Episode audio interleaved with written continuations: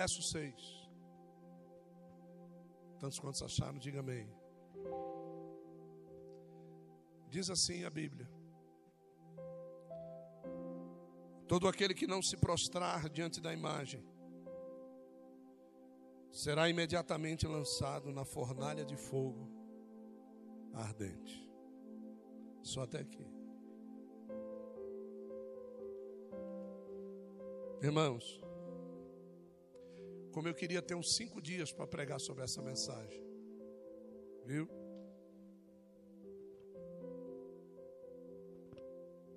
Sadraque, Mesaque e Abednego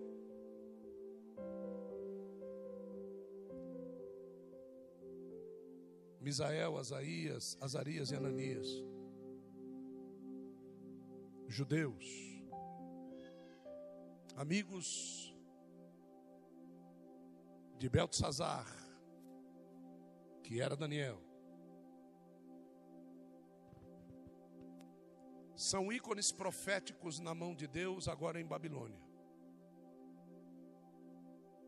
Deus ele não permitiu, e eles, eles, os quatro, entenderam isso. E é incrível como, quando se foi oferecido a eles de participar da mesa do rei, junto com seus manjares, como eles, sem titubear, disseram: não queremos, não queremos. Mas quando os seus nomes foram mudados, eles não recalcitraram, eles não resistiram e eles aceitaram a mudança do nome. E eu fiquei me questionando sobre isso, porque negar algo que Babilônia me oferece e não negar algo que Babilônia me oferece. Então Deus ele me levou no espírito a uma viagem fantástica, e aí eu pirei na bananinha, irmão. É. A primeira coisa que Deus me falou é que Sadraque, Mesaque e Abednego agora não eram mais judeus. Agora Sadraque, Mesaque e Abednego não faziam mais parte dos judeus. Eles agora faziam parte das nações.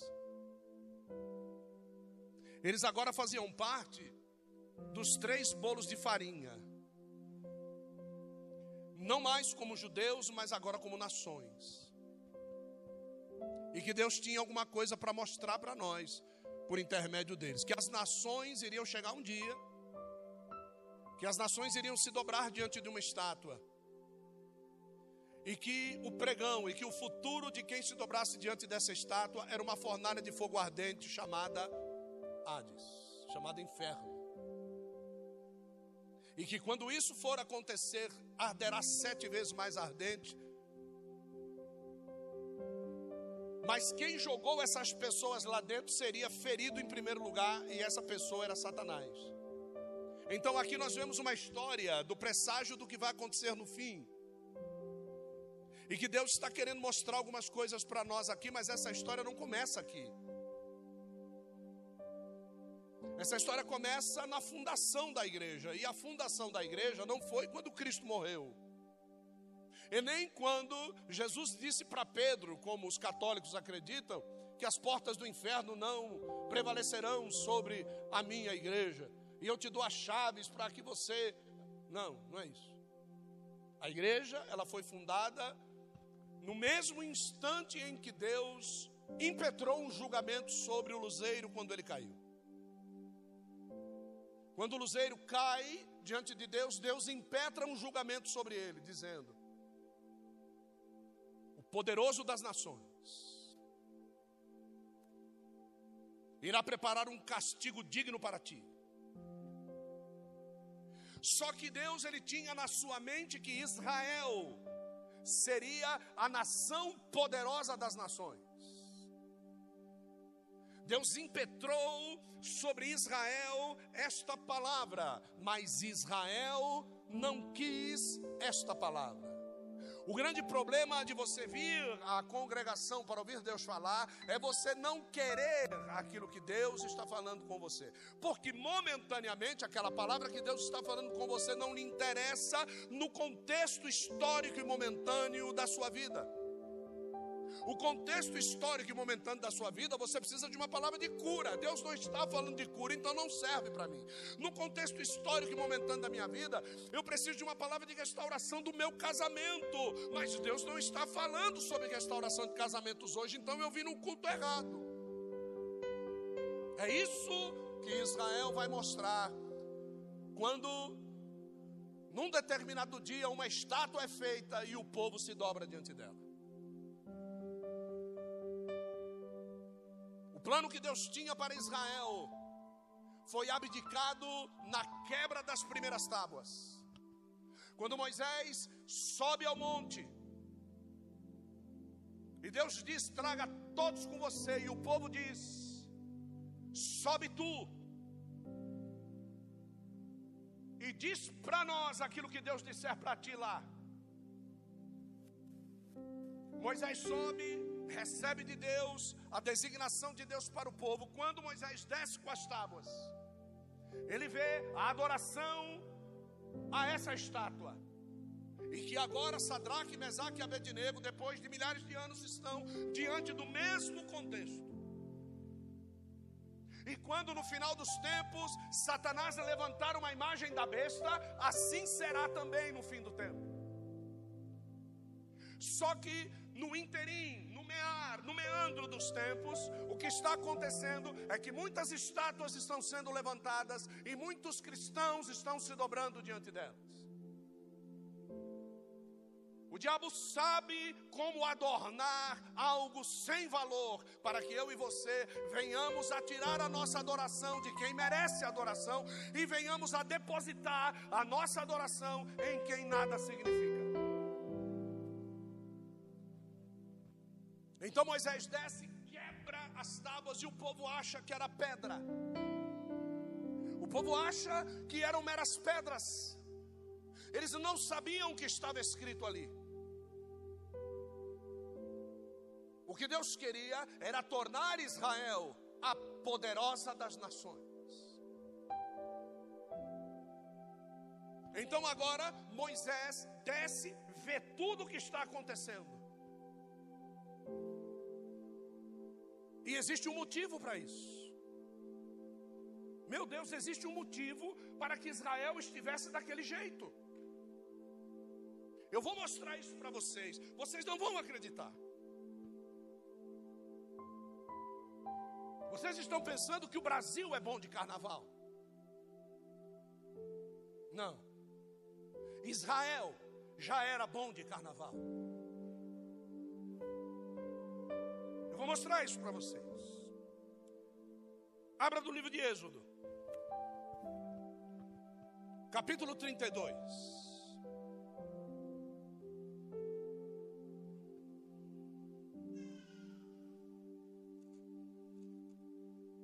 Hum.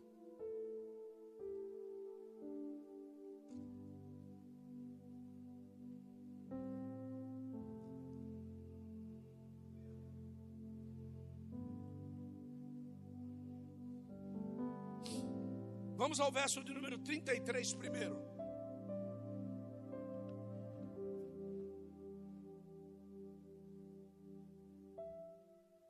Então disse o Senhor Jeová a Moisés: aquele que tiver pecado contra mim, a este riscarei do meu livro. Você sabia que esse juízo não mudou até hoje? Não sabia? Pois é, então eu estou dizendo a você, esse juízo não mudou até hoje.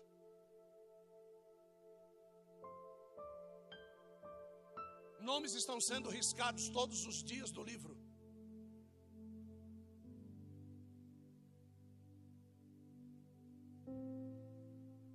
Alguém aqui já entrou numa sala de aula num dia da sua história?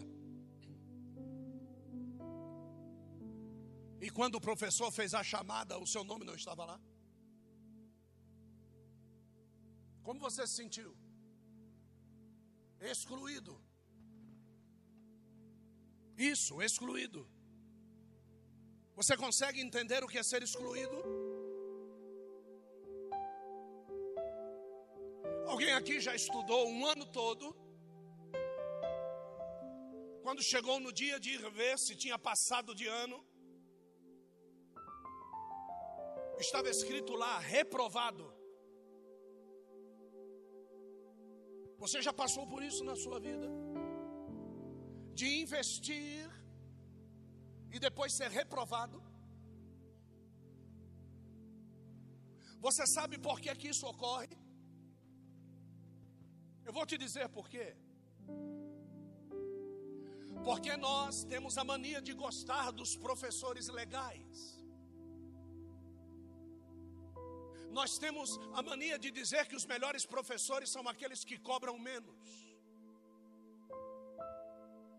Nós dizemos muito claramente que os professores que passam pouca lição de casa são bons.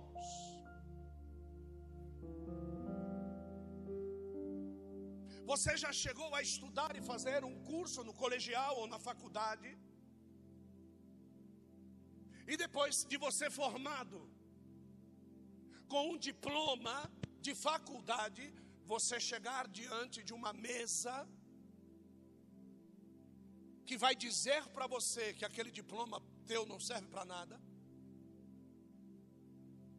Um C R M, um C R O, uma O A B. E que você não vai poder exercer aquilo que você investiu a tua vida toda, porque os professores eram legais, porque você pagou em dia todas as mensalidades e quem paga passa. Você consegue imaginar isso? Não é porque você deu todos os dízimos que você vai pagar de ano. Eu estou falando de algo que me contorceu o ventre. Eu estou falando de algo, daquilo que está escrito no verso vinte e cinco desse mesmo capítulo. Para que Deus pudesse dizer que aquele que peca contra ele, ele risca. No verso de número vinte e cinco está escrito assim, vamos lá.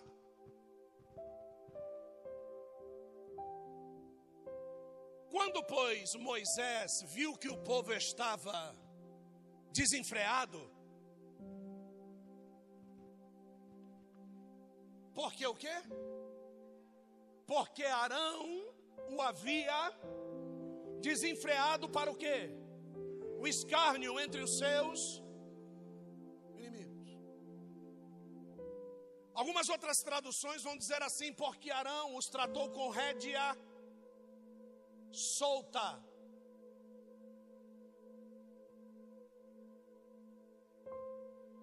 Quanto mais a rédea é solta, mas você vai ser escárnio diante dos seus inimigos.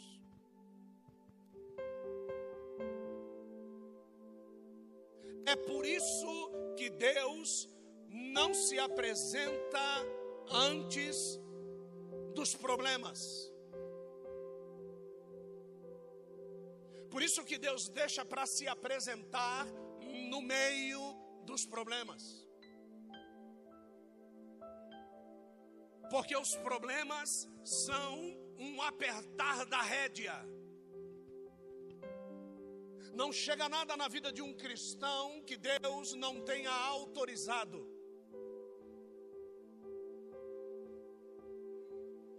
Você sabe o que é que quer dizer? Rédea solta no hebraico quer dizer estar nu. Você sabe como é que foi que Moisés achou o povo adorando o bezerro? Nu. E você sabe o que é que o povo chamava de amigo? Os inimigos. Porque se eles fugiram do Egito e estão sozinhos no pé do monte que Deus está em cima, que inimigo iria se manifestar ali? Os egípcios que haviam fugido junto com eles e que estavam agora engendrados no meio do povo, lhes dando aquilo que eles queriam ouvir. Vamos fazer festa, vamos adorar o bezerro, vamos ficar nus, vamos beber e nos embriagar.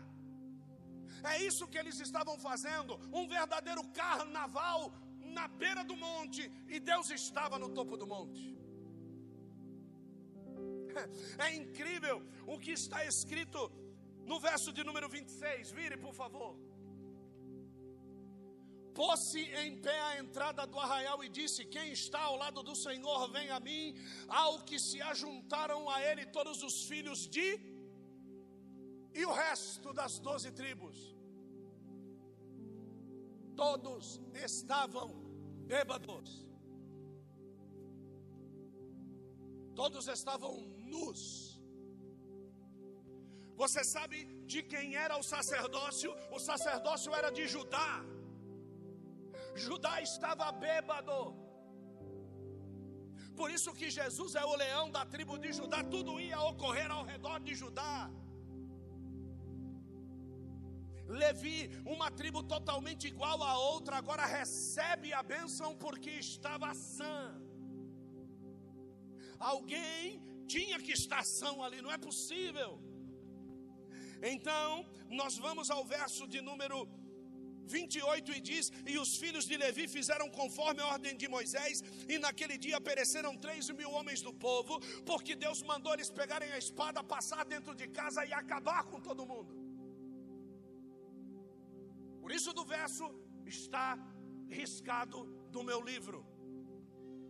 A partir desse dia, Israel perde o sacerdócio.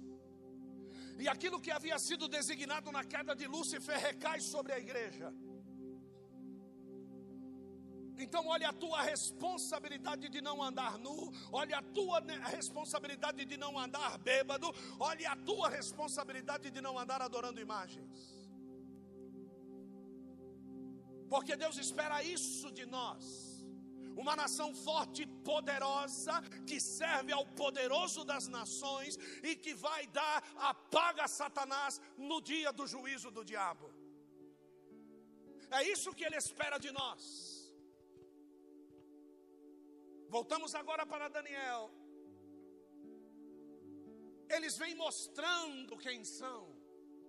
A igreja vem mostrando quem ela é no decorrer dos seus dias. Obrigado, Samuel. A igreja vem mostrando a cada dia de adoração, a cada dia de, de precipitação, a cada dia de reclusão, a cada dia de jejum, a cada dia de oração, a cada culto proclamado, a cada evento de chamada, a igreja vem mostrando quem ela é. A cada ensaio, a cada peça de teatro, a cada culto sem marcar, a cada dia de jejum na madrugada, a cada chamado à obediência, a igreja vem mostrando quem ela é. O seu falso discurso não convence os céus. A Bíblia diz em Hebreus: estando cercados, rodeados por uma grande nuvem de testemunhas, e não é o irmão do seu lado, são anjos que testemunham. Esse verso nos alegra dizendo: deixemos todo o embaraço. E, e, e o melhor de tudo é que alguns teólogos julgam o embaraço como pecado. Pecado não é embaraço, pecado é decisão. Embaraço é o que me faz parar além do pecado. Quando eu decido não pecar e o diabo descobre que eu passei pelo prato oferecido, ele põe o embaraço. Então ele diz: deixemos o embaraço e o pecado. Olha, embaraço e pecado são coisas diferentes. E diz assim: que de tão perto nos rodeia. O embaraço não nos rodeia de perto. Quem nos rodeia de perto é o pecado. O embaraço só vem depois que você vence o pecado. Sabe como é chamado o embaraço? Tentação. Algumas pessoas acham que a tentação leva ao pecado. Não. A tentação é aquele pensamento que diz que quando o embaraço chega, você diz assim: eu deveria ter pecado então. Eu deveria ter feito. Eu deixei de fazer e olha aí o que está acontecendo comigo. Eu não me prostituí e agora ninguém gosta de mim. Eu não me entreguei ao sexo e agora nenhum homem me quer. Mas o problema é quando você se entrega ao sexo e você vê depois que aquele homem que você se entregou não te quer mais. Aí vem a tentação de revidar. E aí agora, em vez de deitar com um, você já deitou com outro, com outro, com outro, com outro, com outro, com outro. E aí você se encontra todo embaraçado. E para limpar este coração depois, o órgão sexual lavou, tá novo. O problema é limpar a alma. Sadraque, Mesaque e Abednego vinham se preparando, e Deus sabia que podia cobrá-los, porque a Bíblia diz que Deus não impetra a aprovação maior do que aquela que nós possamos. Ponto. Deus sabe para quem pede as coisas, viu? Não fique pensando que Deus vai pedir as coisas para você para te envergonhar porque você não pode fazer. Tem muita gente querendo fazer e questionando: por que que não me dão para fazer? Porque você não vai suportar. Porque fazer do jeito que você quer fazer é mal feito.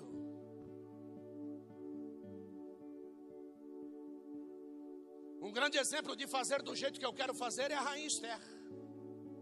Rainha Esther é bonita, rainha Esther ganhou concurso de beleza, rainha Esther está dentro do palácio de Suzã, rainha Esther é amada por Assuero, rainha Esther tomou o lugar de Basti, mas não serve. Enquanto não obedecer Mardoqueu, tipo do Espírito Santo, não serve. Não sei se você está entendendo que não adianta ser bonitinha, não adianta ser bonitinho, não adianta ser bom no que faz, se não obedecer o Espírito Santo. E se o Espírito Santo não quiser que você alise as madeixas, e se o Espírito Santo não quiser que você faça, como é que chama aquele bagulho que, que faz na... Não... Não, sobrancelha lá, como é que faz? Pigmentação. E se o Espírito Santo não quiser que você faça pigmentação e fique com essa sobrancelha de taturana que você tem? Como é que faz? Você acha que Deus precisa de profeta ou profetisa bonitinha para ser acreditado? Você acha que precisa de calça justa, salto alto para ser acreditado? Você acha que precisa morar em mansão para dizer que Deus abençoa? A minha notícia para você é: ao pobre, quebrantado e contrito de coração, é esse que Deus está buscando.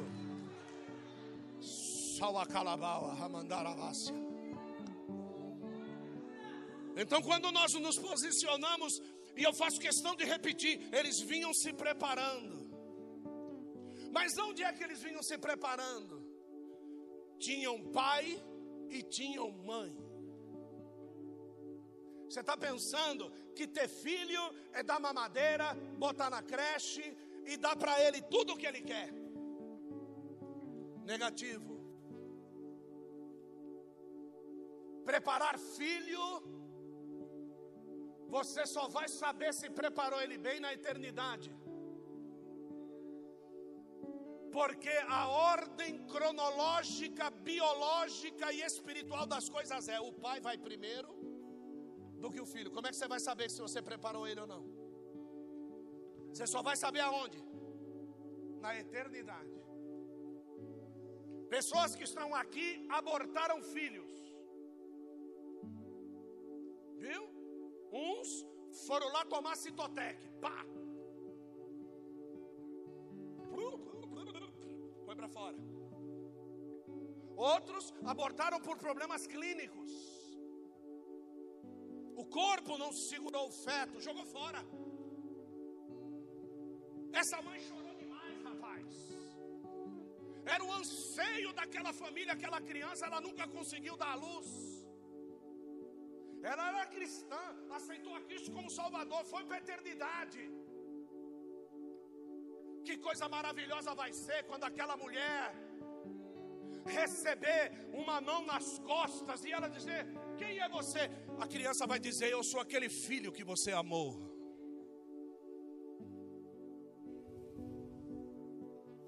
Olha eu aqui, mamãe.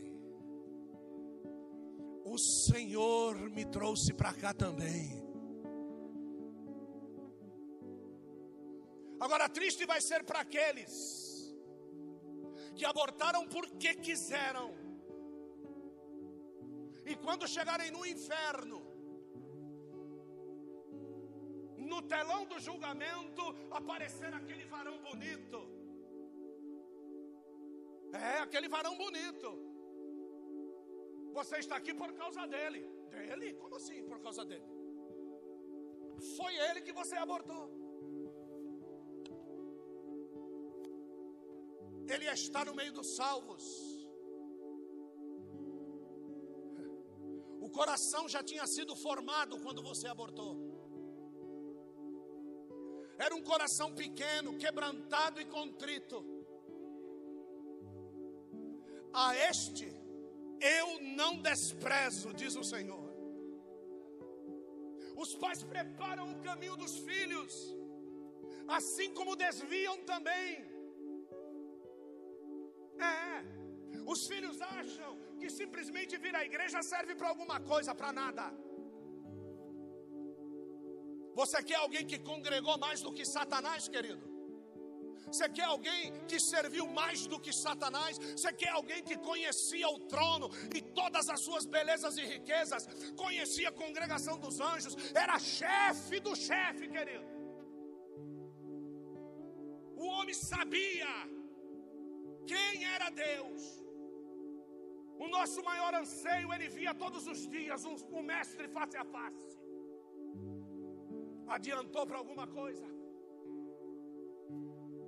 Não adianta eu estar aqui e você ter a notícia amanhã que eu não estou mais. A minha luta é diária para estar aqui. Não é que eu levanto para estar aqui, Deus disse: vai lá, negão, valeu, velho. Nada disso, eu é que tenho que me quebrar para estar. Enquanto você dorme, eu estudo. Enquanto você viaja, eu estudo.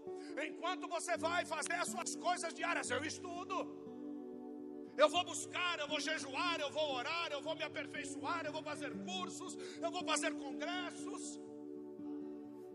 Porque a minha luta não é querer fazer nada disso. Mas existe um espírito em mim que me convence. Eles tinham esse espírito. E esse espírito dizia para eles: não se dobrem. Esse mesmo espírito que dizia a Mordecai: não se dobrem. Esse mesmo espírito que dizia a Noé: não se dobra, hein? Esse mesmo espírito que dizia a Elias: não se dobra. Esse mesmo espírito que dizia a Azael, dizia sim a todos os grandes homens de Deus: não se dobra. E é esse espírito que nos convoca nessa noite dizendo: não se dobre.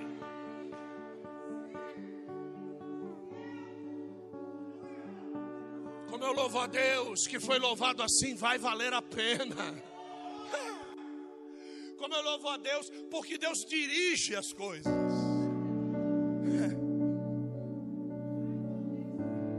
Vai valer a pena. Como o diabo, ele fica nervoso quando ele vê um crente não se dobrando, mas dizendo: vai valer a pena, vai valer a pena. O diabo vem na orelha e diz: você está sofrendo. Ele diz: vai valer a pena. Você perdeu, você perdeu a sua casa. Vai valer a pena, vai valer a pena. Eu perdi a casa na terra, mas eu estou construindo a minha casa no céu. Vai valer a pena.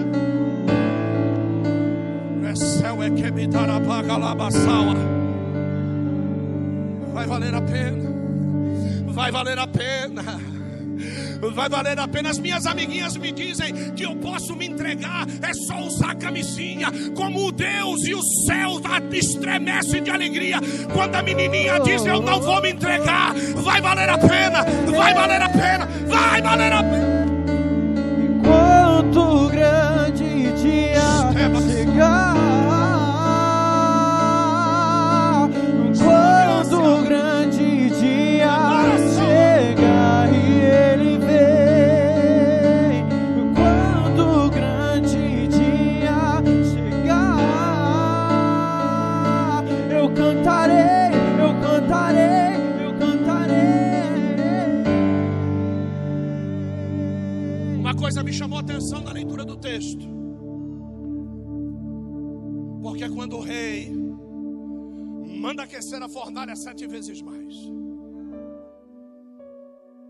Esse rei é um tipo do anticristo. E ele manda acender a fornalha sete vezes mais para quem não quer adorá-lo. Você acha que o contexto da nova ordem mundial faz o que conosco hoje? Você acha que o contexto para os cristãos aperta sete vezes mais por quê? Nós vamos, fazemos o nosso culto, gastamos dinheiro com proteção acústica, terminamos o culto no horário e recebemos reclamações dos vizinhos, e se bobear eles fecham a igreja. Mas os blocos carnavalescos de Vila Maria pode fazer barulho das duas horas da tarde até as dez da noite, que não tem problema. Você acha que a fornalha não está acesa sete vezes mais? Hã? Você acha que essa fornalha está buscando quem está com eles ou quem está contra eles? Só que o rei, ele simplesmente diz assim: vocês sabiam que quem não me adorar e quem não adorar a estátua será jogado dentro da fornalha por um edito que eu mesmo assinei com o meu anel? Não tem problema. O que é que vocês me dizem com relação a isso? Com relação a isso eu não tenho nada a dizer para você. Eu não devo a Satanás desculpas da minha adoração. Eu não devo ao inferno desculpas porque eu sou crente.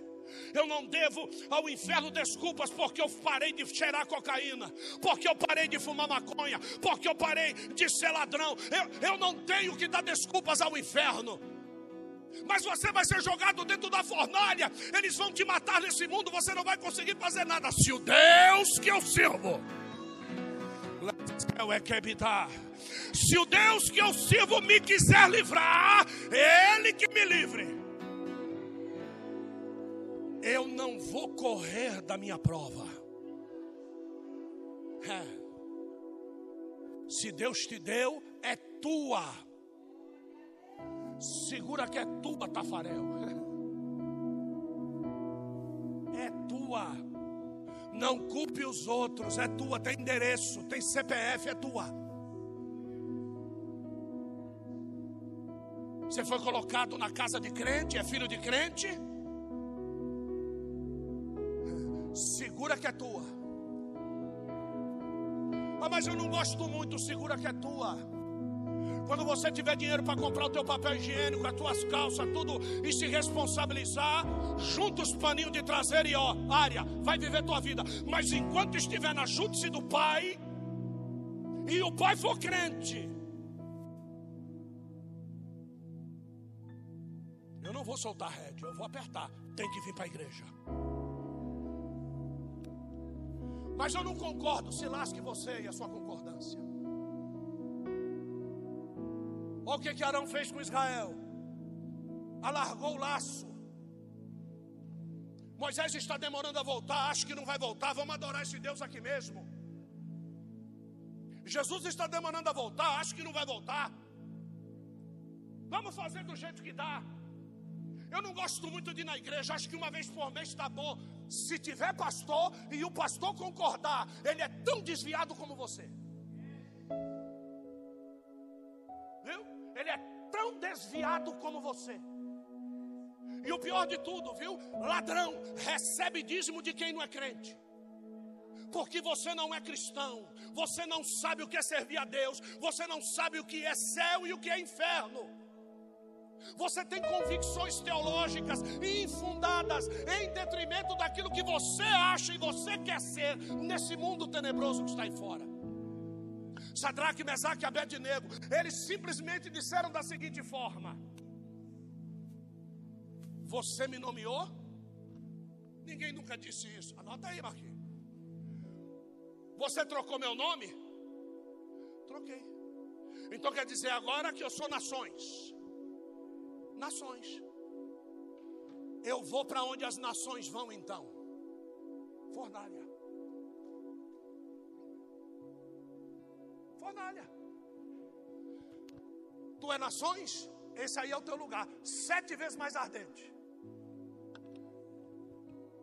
Só que podem mudar o teu nome na terra, mas o teu R G do céu continua o mesmo. E lá dentro da fornalha está o homem que registra a certidão de nascimento de cada um que tem um novo nascimento. Quando entra Sadraque, Mesaque e Abednego, ele diz: pode entrar Azarias, Ananias e Misael, pode entrar. E mesmo que te joguem na fornalha, as portas do inferno não prevalecerão contra a igreja do Deus vivo. E o melhor, o rei dizia: eu não joguei três lá dentro? Como é que agora eu estou vendo? Quatro. Eu não joguei três lá dentro? Como é que agora eu estou vendo? Então quer dizer o seguinte: que da mesma forma que o rei via os três lá dentro, todos viam que não tinha ninguém lá dentro antes dos três serem jogados. Inclusive os três. Não via ninguém, meu amor, dentro da fornalha. Mas se tem uma coisa, Vânia, Jesus, que o céu se agrada, é de crente que cumpre aquilo que fala. Se o Deus que eu sirvo me quiser livrar da fornalha de fogo ardente, Ele que me livre. Abre a porta que eu vou entrar. Uh! Quando entra, quem é que está lá? Vim para cumprir a tua palavra. Eu vou te livrar desta provação, diz o Senhor dos Exércitos.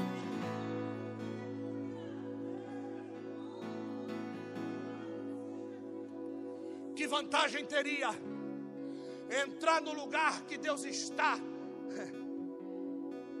entrar na prova que você sabe que vai sair? Que fé é essa?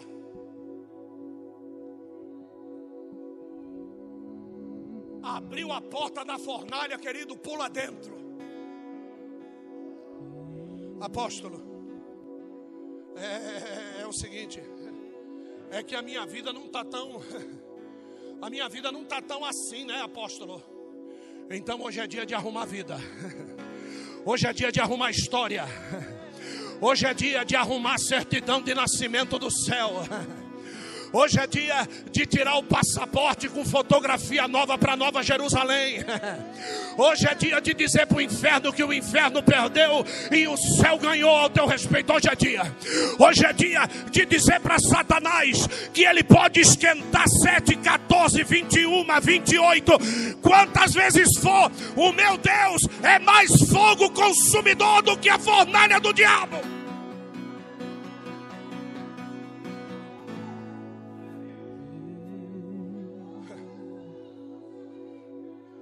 Jesus, ele tem os olhos de fogo. Jesus, ele tem o sapato de fogo. Jesus, ele tem o cinturão de fogo. Jesus, ele tem a couraça de fogo. Jesus, ele tem os cabelos de fogo. Jesus é o fogo consumidor. Jesus é a palavra e a palavra é fogo. No céu tem fogo, no pé de Deus tem fogo. Na arca a, testa, a testificação era fogo. No altar do sacrifício tinha fogo. Na cruz tinha fogo. Em todo lugar tem fogo. Nós, porventura, não somos ministros enviados a favor daquele que dá o anjo da salvação. Faz dos meus ministros como labareda. Como labareda de fogo.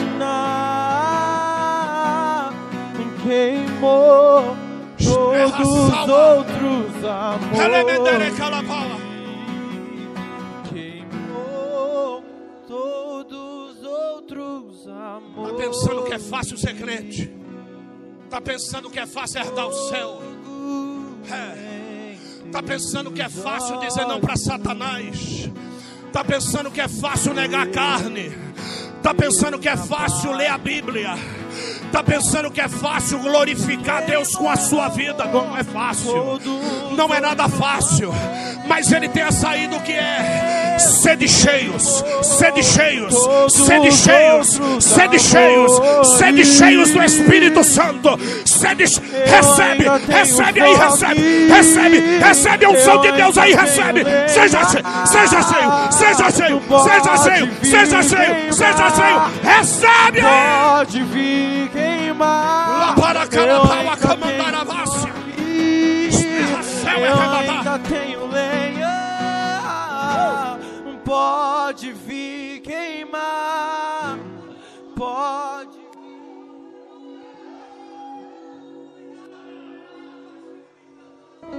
Eu ainda tenho fome, eu ainda tenho lenha, pode vir queimar, pode vir.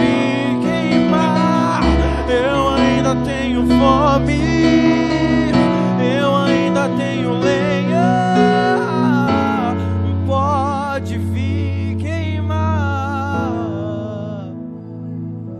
Hum, se tem coisa que Deus não se agrada, é de fogo tocado em lenha verde, porque fogo tocado em lenha verde dá fumaça branca.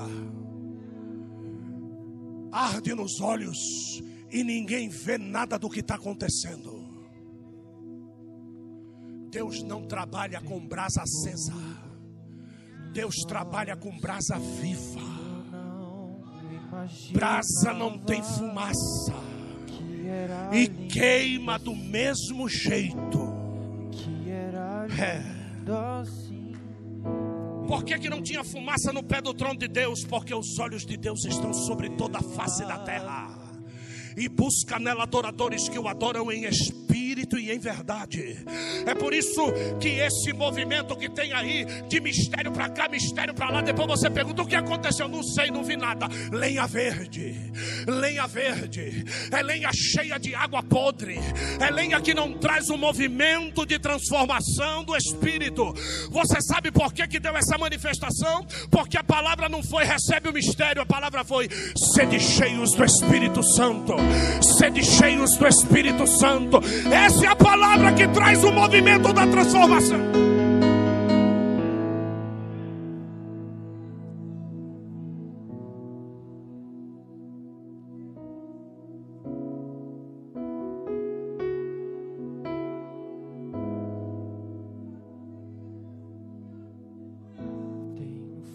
Por que que aqui na igreja não tem corinho de fogo?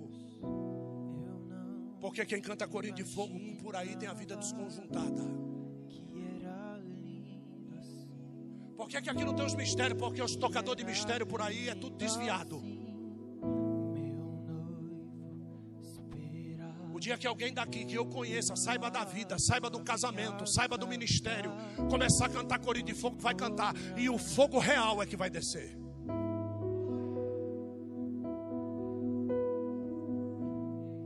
Vai dizer para Deus que essa igreja não é Deus de mistério. Vai dizer para Deus que nessa igreja não cai fogo. Vai dizer para Deus que nessa igreja não tem palavra. Vai dizer para Ele, para tu ver a cacetada que tu vai tomar na tua venta. Viu? Por quê? Porque a verdadeira palavra é aquela que aperta o jugo. Mas eu vou viver de jugo apertado. Se tiver unção, todo jugo é quebrantado por causa da unção.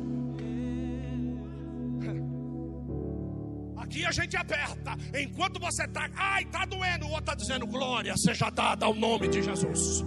Enquanto você diz, aqui assim não dá para aguentar, o outro está dizendo, aperta mais, Jesus, que eu estou gostando. Fala mais, Jesus, bate mais, bate mais, bate. A diferença é ter unção ou não ter unção. Porque eu vejo dentro quatro homens. Deixa eu dar uma notícia para você. O diabo conhece bem o Deus que você serve. A tradução de bibliazinhas traz assim: veja o quarto homem como um filho de deuses. Mas a tradução original do hebraico, que não é hebraico, porque o livro de Daniel foi escrito em aramaico. Então quando você vai procurar a tradução no hebraico, você vai lá: filho de Elohim, e Elohim é deuses. Mas o que ele disse em aramaico é: eu vejo que esse quarto homem é o filho de Iavé.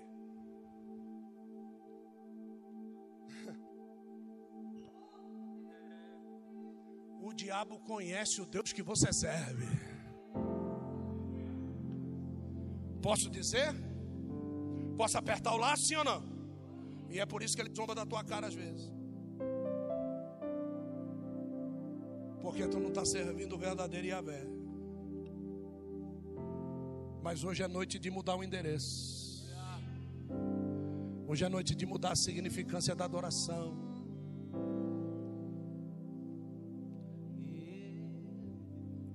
Hoje é noite de fazer que nem João fez. Aquece o tacho de óleo. E o óleo queimando, borbulhando.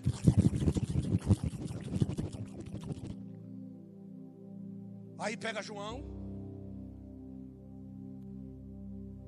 e joga dentro do tacho.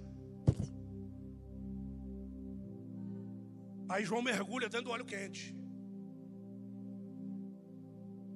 Quando ele levanta, ele diz assim: tá morno, não dá para esquentar mais.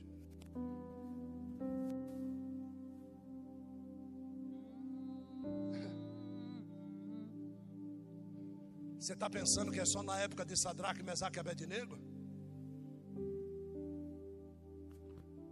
Até hoje. Edifício Andraus, pastor William, Assembleia de Deus do Belém, décimo oitavo andar do Andraus, não dava para descer mais. Ele vai até a janela e ele põe a cara na janela e ele vê gente pulando dos andares superiores. Ele diz: Senhor, a ti eu entrego agora o meu espírito. Fiz tudo aquilo que eu podia fazer, Senhor. É uma pena, porque eu gostaria muito de pregar a tua palavra por muitos anos. Aí aquele calor que estava nas costas dele, rápido. Aquele calor que estava nas costas dele, rápido, rápido os braços. Ele sentiu um negócio fazer assim dele. Meu Deus. Um anjo desceu.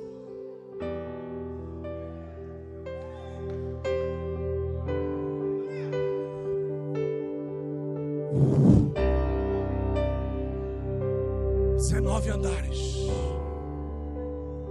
no meio do fogo.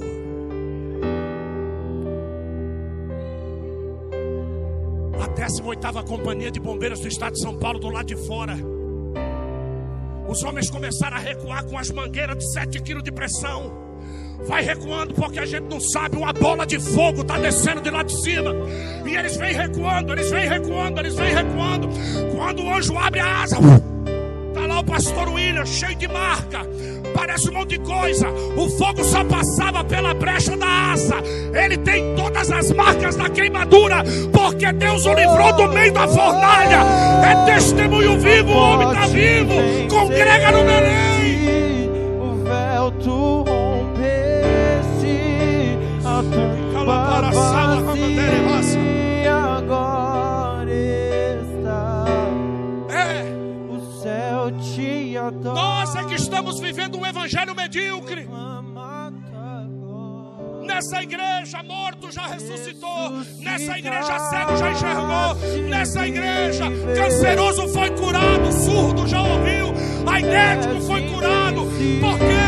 Porque a igreja é de Deus.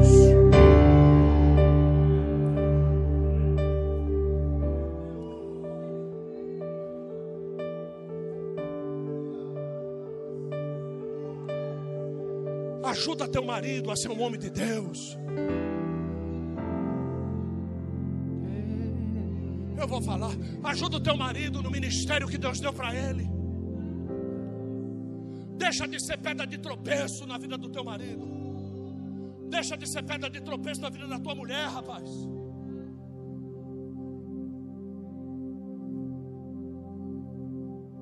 Deus não vai levantar esse homem enquanto você não for crente. Pede o divórcio se você não quer se converter. Não quer trabalhar, não quer fazer nada para Deus. Só olha para dinheiro, dinheiro, dinheiro, posição, dinheiro. Está faltando isso, está faltando aquilo. Quando Deus arrancou tudo de nós, nós tínhamos que olhar para quê? Reclamando da vida de barriga cheia. Um monte de crente, palito de fósforo aceso. E ele diz, não quero entrar nessa fornalha. Ai, palitinho de fósforo lá, velinha de bolo de aniversário acesa, você dizendo que a prova está quente demais. Você lá sabe de nada, lá sabe de coisa nenhuma. Quem olha para mim hoje diz, ah lá, aí eu queria ver na época que não tinha nada.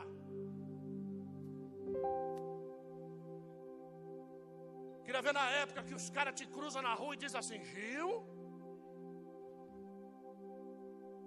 rapaz, o que Deus fez com você, hein? Eu queria que os olhos e o conhecimento dele entrassem na tua vida para ver quem eu era. Para poder entender que você nasceu na realidade, foi em berço de ouro. Você tem tudo e não tem nada. Porque só falta uma decisão tua. Uma decisão de pudor, de vergonha na cara. Uma decisão de dizer para Satanás, basta, chega, eu vou servir a Deus e está acabado. Mas ele vai arrancar suas pernas, pode arrancar as pernas. Vai arrancar os braços, pode arrancar os braços. E coragem. Porque tem gente que só vai ser crente assim. Tem gente que só vai aprender a servir a Deus assim. Deus não está jogando Sadraque, Mesaque e Abednego na fornalha porque eles eram desobedientes. Deus jogou Sadraque, Mesaque e Abednego na fornalha porque sabia quem eles eram. Posso jogar, eles não vão dar para trás. Apóstolo, se te tirar esse templo aqui, eu prego na praça. Apóstolo, se te tirar a praça, eu prego em casa. Apóstolo, se o senhor for morar debaixo do viaduto, prego debaixo do viaduto. Apóstolo, se o governador proibir pregar debaixo do viaduto, eu vou pregar na porta do governo. Por quê? Porque ele vai mandar me prender, eu vou, prender, eu vou pregar dentro da cadeia. Eu quero ver ele lá dentro da cadeia proibir eu de pregar. Primeiro eu vou ser chefe da faxina, que é o primeiro lugar. Depois eu vou ser chefe da cozinha, que é o segundo lugar. Depois eu volto como coordenador para dentro da cela. Vocês já ouviram a história de José do Egito, como é que foi? Hã? Dá para entender que não precisa estar na casa de Jacó para ser pregador? Dá para entender que quando o diabo te leva para o Egito te tragar, Deus te põe como governador do Egito? Dá para entender que a desculpa de não ter o microfone na mão não quer dizer nada no céu, porque com microfone ou sem microfone, José tinha um anel no dedo que mandava ele pregar.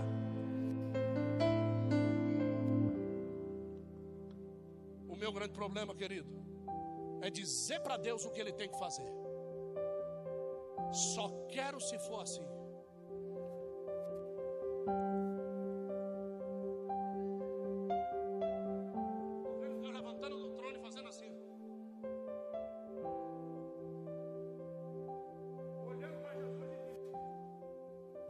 Esse cara é louco, né, velho? Aí Jesus diz para ele, deixa o menino pregar, ué. Espera aí que tu vai ver o que vai sair.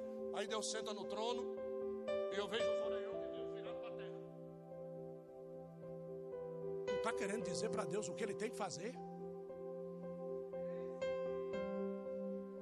Tu está pedindo filho para Deus?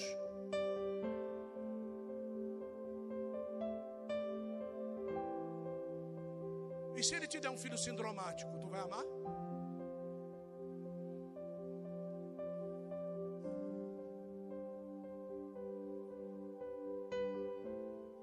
E se ele te der um downiano, você vai amar?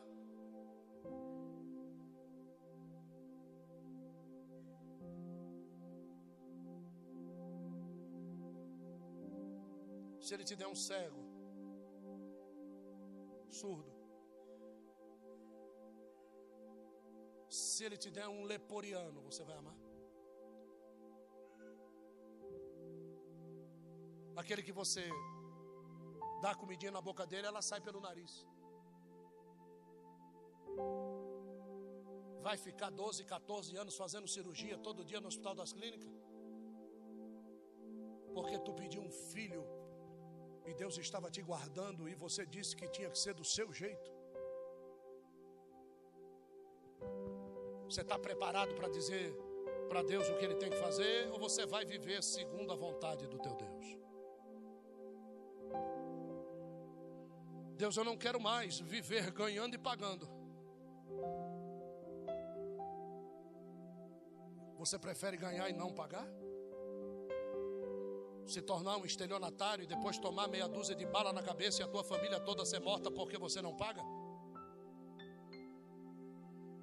Porque Deus nos conhece, Ele sabe bem que nós somos. Aliás, o único que sabe que nós somos é aquele que nos criou. Deus sabe muito bem o porquê que Ele me deu a Adriana como esposa. Muito bem. Tenho quase sessenta anos de idade. Todo lugar que eu vou, amor, estou aqui. Amor, estou aqui. Amor, estou aqui. Amor, estou aqui.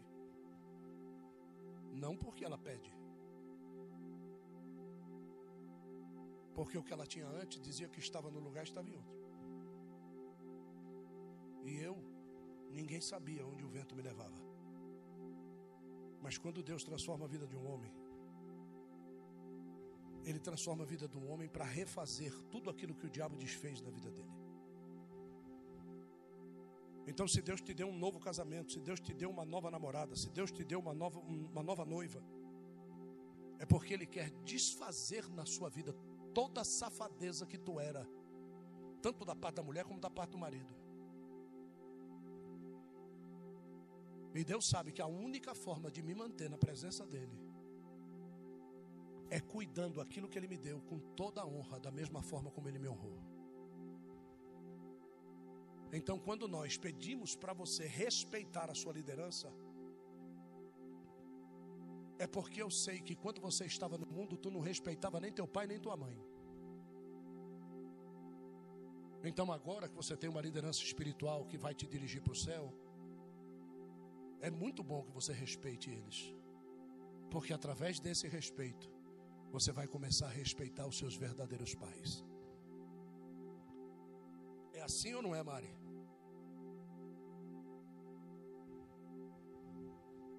A Mari, quando veio para a igreja, o pai e a mãe dela disseram para ela que ela era louca, né? Era doida. Pense num homem que aonde ele estiver,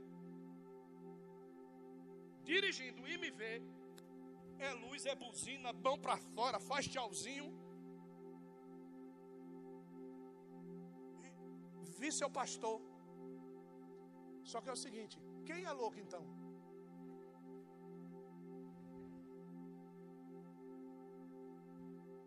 Ande certo. Daniel é lançado dentro da cova com o mesmo discurso. Pode lançar.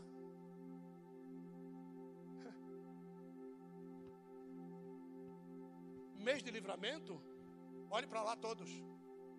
Olha lá para o cartaz. Aponta aí, Marquinho. Meio de livramento. Põe sua mão para lá assim, ó. Põe. Todo mundo. Agora vira a palma da mão para você assim, ó. Aí diga assim: livramento? Diga, prova. Pode vir. Não é mês do livramento?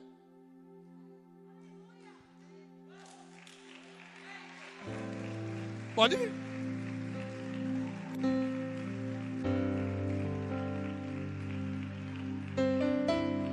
Você está pensando que eu estou falando besteira? Abre lá em Daniel. Aqui para tu ver por que que vem o livramento.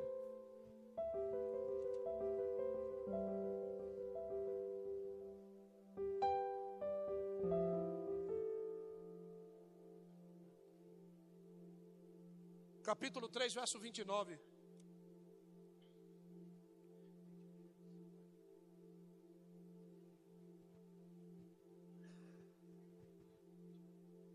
Olha por que a prova vem. Acharam? Se não achou, olha para cá. Por mim, o rei que mandou jogar eles dentro da fornalha, é feito um decreto que todo povo, nação e língua que proferiu o quê? Contra quem? O Deus de quem? Mesaque e Abednego. Seja o quê? E as suas casas sejam feitas como um, porque não há o quê? Que possa o quê? Dessa? Olhe para a prova e diga, pode vir. Você serve o mesmo Deus, sim ou não? Sim ou não? Está afim de servir esse Deus hoje, sim ou não? Está a fim de restaurar a tua servitude a esse Deus hoje? Diga amém. Então diga para a tua prova com toda a força, pode vir.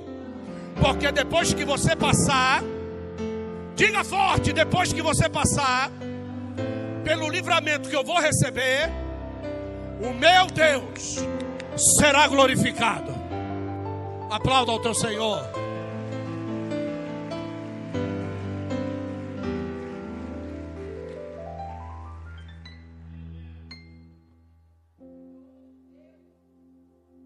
A quem não tem esse Deus como seu único e suficiente Salvador. Pastor, eu não tenho.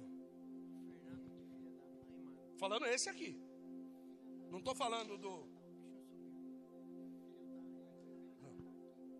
Não estou falando da hóstia, não. Da água benta, também não. Tá? Eu estou falando